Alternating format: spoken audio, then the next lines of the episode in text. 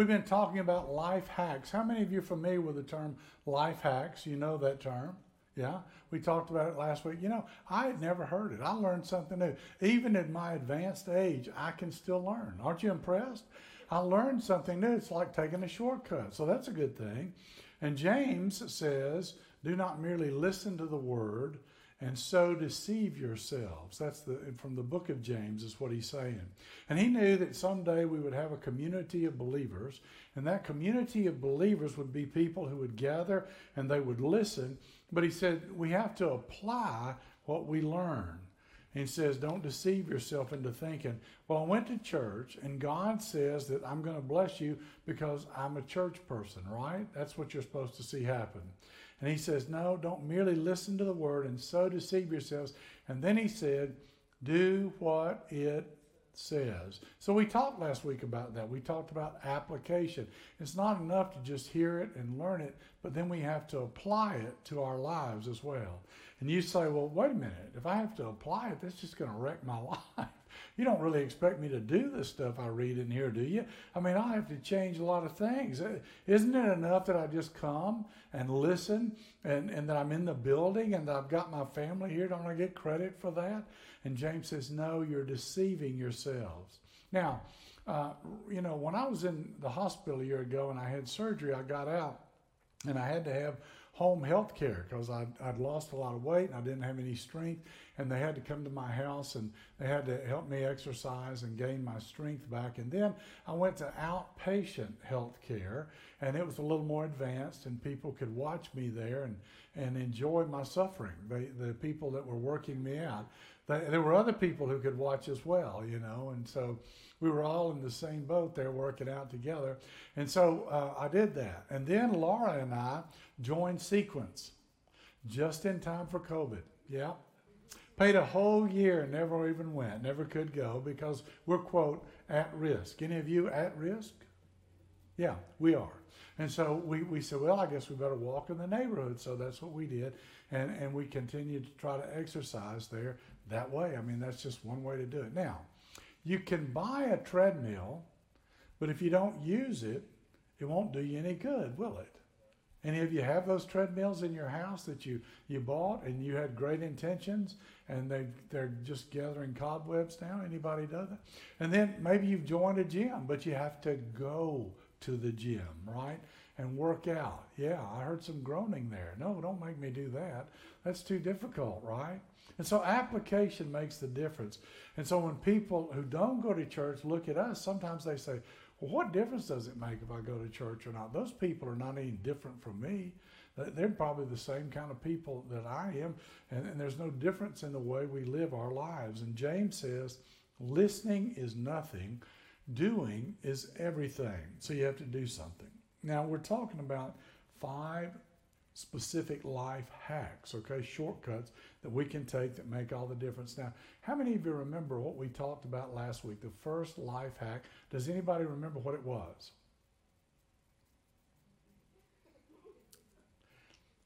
Okay. It was on forgiveness. Do you remember that now? Anybody? Anyone? Will you receive the benediction? Okay. So, so it's on forgiveness right? And we said, forgiven people forgive. That's right. Some of you, it's coming back to you now. I can tell. And so today, our word is to confess. It's confession, right? So here's what I'd like for you to do. I'd like for you to look at the person next to you and forget and confess that you forgot that it was to forgive. Go ahead and tell them that right now. and now and now that you've confessed, I'm going to forgive you. See how it comes full circle? That's just the way it works, okay? And so I want you to make the act of confessing something that is real. Now, here's the deal. When we confess, we need to confess everything. We don't just need to confess a partial confession. Uh, that's the message. In fact, there's a study that's been done about this, and you could say, "I only I cheated, but only a little bit." Well, no, you need to confess everything. Based on studies, they used over 4,000 people. And here's what they found out the researchers found out that when you partially confess, that you feel worse than you would if you didn't confess at all. Now, that's a wasted time and energy. So it says you have to confess the whole truth, okay? Nothing but the truth. I've heard that somewhere before, right? Okay, so so you have to share that. Now, there's a guy named Eyal Peer, and he did he was the author of this study, and he had a biblical angle to it. And here's what he said. Confessing to only part of the guilt of one's transgression is attractive to a lot of people because they expect the confession to be more believable and guilt relieving than not confessing. But he says it's just the opposite. People seeking redemption by partially admitting their big lies feel guiltier because they don't take complete responsibility for their behavior. And here's the thing here's what we think. We think if I go to God and I tell him everything I did, he's really going to think poorly of me. So I'm going to sugarcoat this a little bit. I'm going to make it a little bit easier for him to swallow. And I'm going to. You're laughing, but you do this. And, and, and then I'm going to tell him what I think he wants to hear and not what really, really happened. And he already knows. He already knows. So we're wasting our time trying to do that. And so the Harvard Business School Review summed it up this way Confession is a powerful way to relieve guilt, but it works only if you tell the whole truth. Now, in the wake of numerous people and public confessions by fallen politicians and sports figures and business executives, in her book, The Public Grovel, Susan Wise Bauer offers a helpful distinction. Here's what she says Apology is an expression of regret. I am sorry. Confession is an admission of fault. I am sorry because I did wrong. I sinned. Apology addresses an audience. Confession implies inner change that will be manifested in outward action. Somewhere along the way, you and I began to believe that the reason we confess is to get that off of our conscience. So over time, confession becomes all about me. I don't feel good about me. I don't like something between God and me. There's something there. I feel like things need to change. So what do I do? I confess my guilt. God, I confess my sins. Now I feel better. And for some reason, we think it's all about confession relief. But if you open the scripture, that's not what you find. It's never a passage in the Old or the New Testaments that combine confession and conscience together. But here's what you will find in Scripture genuine confession is the first step toward repentance. In other words, I have to do something about it. Not only do I have to talk to God about it, but I have to talk to the person that I've sinned against about it as well. I've got to make it right. I've got to make restitution. I've got to change. Genuine confession leads to genuine change. Now, there were four preachers who got together and they were talking one day. Did y'all know preachers get together? Did you know that? And let me tell you, when you're with a group of preachers, it's ugly. It's like herding cats because they've all got opinions. They're really difficult to deal with. So these preachers get together and they say, you know what? Our people come to us in our churches and they confess to us all the time and they pour their heart out, but who are we going to confess to? We need to confess to somebody. Why don't we make a pact? Will confess to each other. And so it takes some negotiation, but finally they agree to do that. The first guy says, I'll go first. I'm going to confess that every now and then I like to take a drink. I do. I like to take a drink. And, and so the second one said, Well, since you've jumped out there and spilled your guts, I'm going to say that I like to smoke a cigar. Every now and then, I like to smoke a cigar. And the third one said, Well, okay, it's my turn. I, I'll tell you, I like to play cards. And I play cards every now and then. And so they turn to the fourth guy and they say, okay, what's your sin? He says, no, I'm not telling.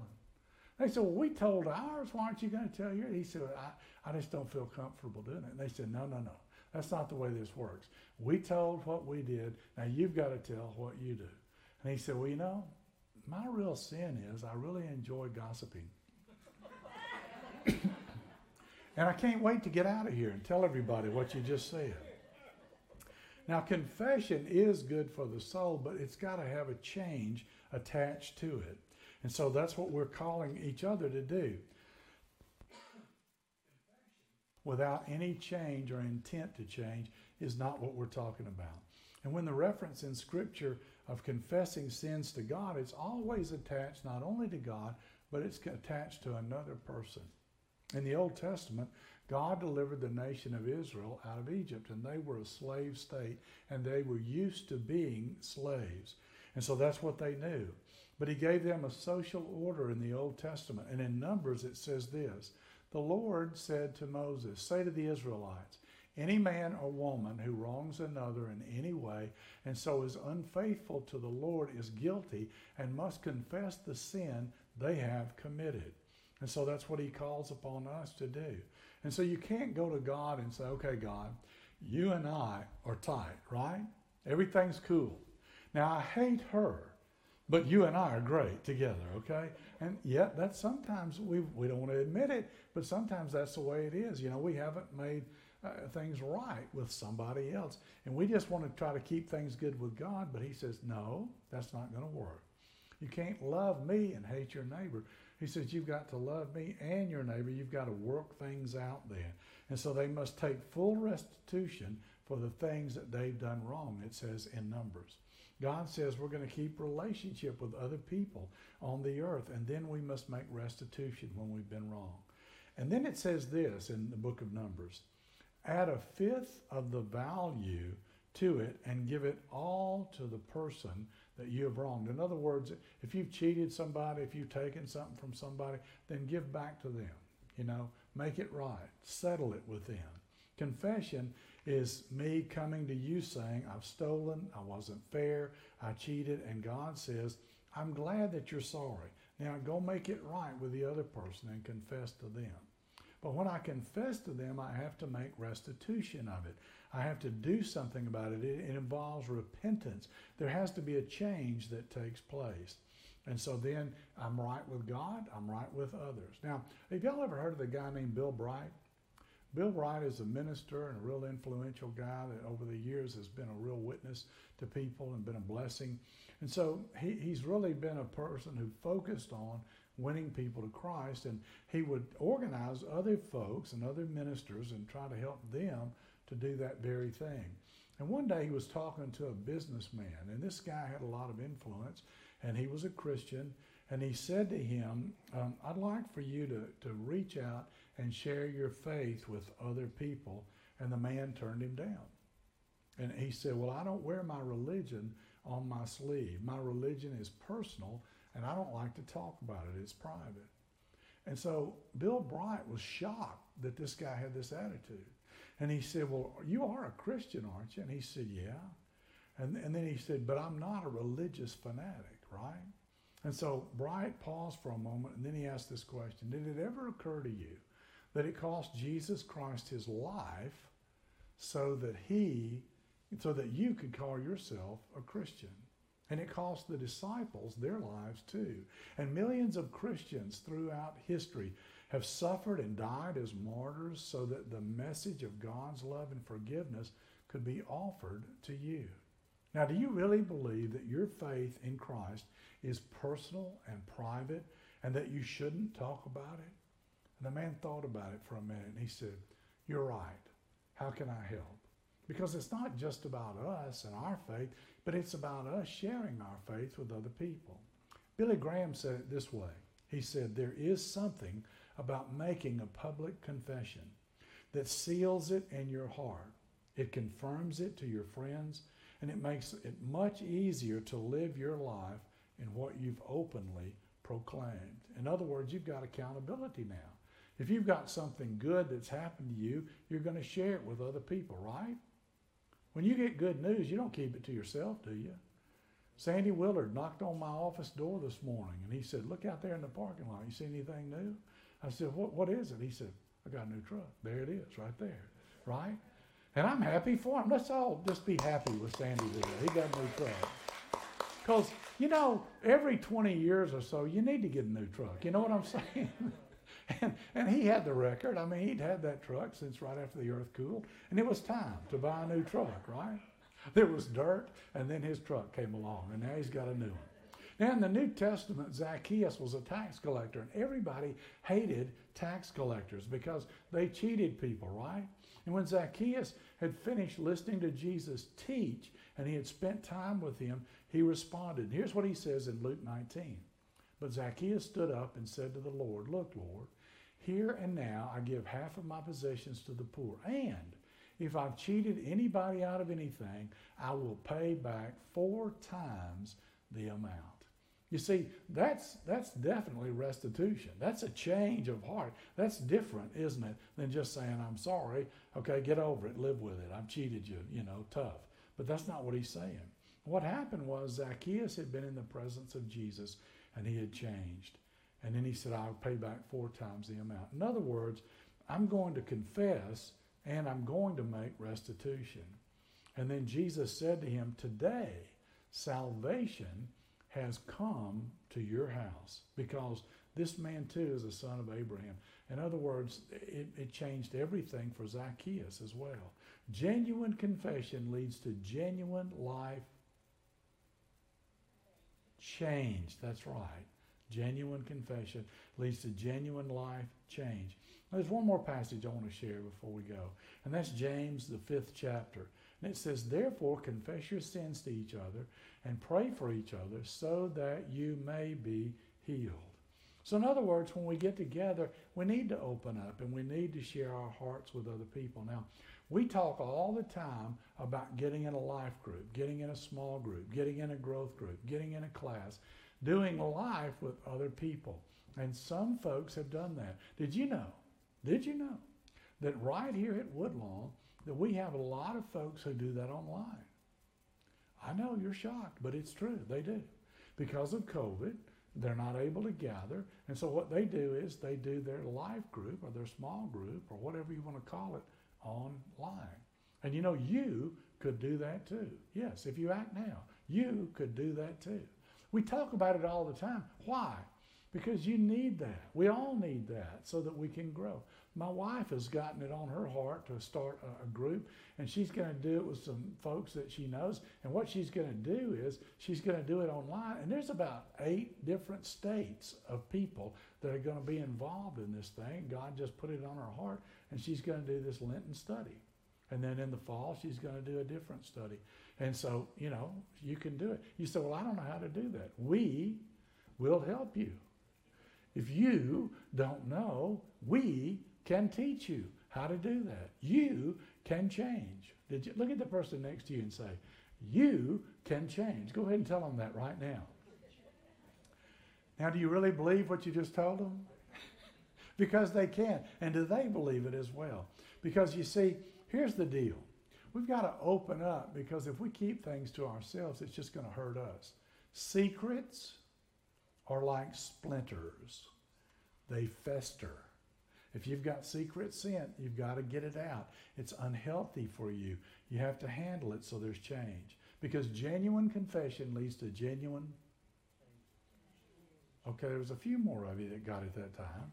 There are habits and addictions and sin patterns that you cannot break by just telling God alone. You've got to tell another person. You've got to be in relationship so that you let it out and move forward. Now, I want to share this in closing. I want to share this story, true story about a woman named and- Auburn Sandstrom. Auburn Sandstrom. Here's what she says in her own words I was curled up in a fetal position on a filthy carpet in a cluttered apartment. I was in with horrible withdrawals from drug addiction. I had this little piece of paper that was dilapidated because I kept opening it and folding it back together. It was something that my mother had given me, and it had a phone number on it. I was in a state of terror. My husband was out trying to find more drugs for us, but right behind me, sleeping in the bedroom, was my precious little baby boy. And I was not going to win the Mother of the Year award. At the age of 29, I was failing in a lot of areas. So I decided to get clean, and I decided to get rid of this habit so that I wouldn't lose the most precious thing to me, that little baby boy. I was desperate at that moment. I wanted to use the number, something my mother had given me when she said, This is a Christian counselor. Maybe sometime you could call this person. It was two o'clock in the morning when I punched in the numbers, and I heard a man say, Hello. And I said, um, I got this number from my mom, and do you think maybe you could talk to me? And he said, Yes, of course. I'll be glad to. What's going on? And I told him that I was scared and that my marriage was really in bad shape. And before long, I was really coming clean about my drug addiction and the problems that I was facing. And the man just sit, sat there and listened. And he had such kindness and gentleness. And he said, Tell me more. And when I talked about things, he said, That must hurt. And he stayed with me the whole night, just being there until the sun rose. And by that time, I began to feel calm again, and the raw panic had passed, and I was feeling okay again. I was very grateful to him, so I said, I really appreciate you and all you've done for me tonight. How long have you been a Christian counselor? And there was a long pause, and he said, Auburn, please don't hang up. I'm afraid to tell you this. And he paused again, but he said, You actually called the wrong number. I'm not a therapist, but I really enjoyed talking to you. I didn't hang up on him. I never got his name. I never spoke to him again. But the next day, I could feel the sun shining. I discovered that there was a completely random love in the universe, that it could be unconditional, and that some of it was for me. And also, it became possible for me to become a teetotaling single parent, to raise up that precious little boy to become a magnificent young scholar and athlete who graduated from Princeton in 2013 with honors.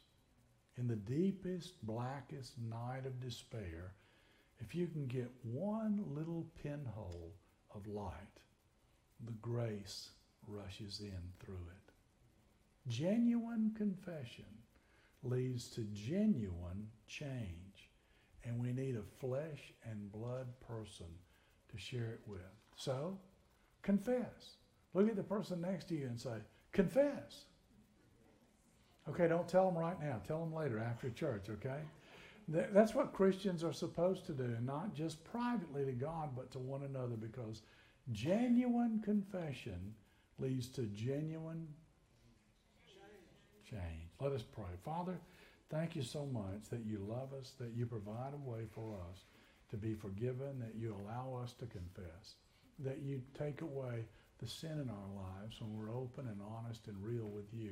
And Lord, you gave us each other so that we might grow together as a community of believers, so that we might share our love for you with one another, so that we might hold one another accountable, so that we might pray for one another and help one another and encourage one another. And especially in this time, Lord, when we're quarantined because of COVID, we need other people even more. There, there are folks who are just sitting at home and they're by themselves and they have no connection. But Lord, just through our church, they could have. They could have a, a connection to other people just like them. And they could grow together in their faith and they could love you and each other and they could mold, be molded into the people that you want them to be. We all can. And so, Lord, we pray that we would take that to heart, put it into practice, not just learn about it, not just talk about it, not just listen to it, but actually apply it to our lives. We pray in your Son's name. Amen.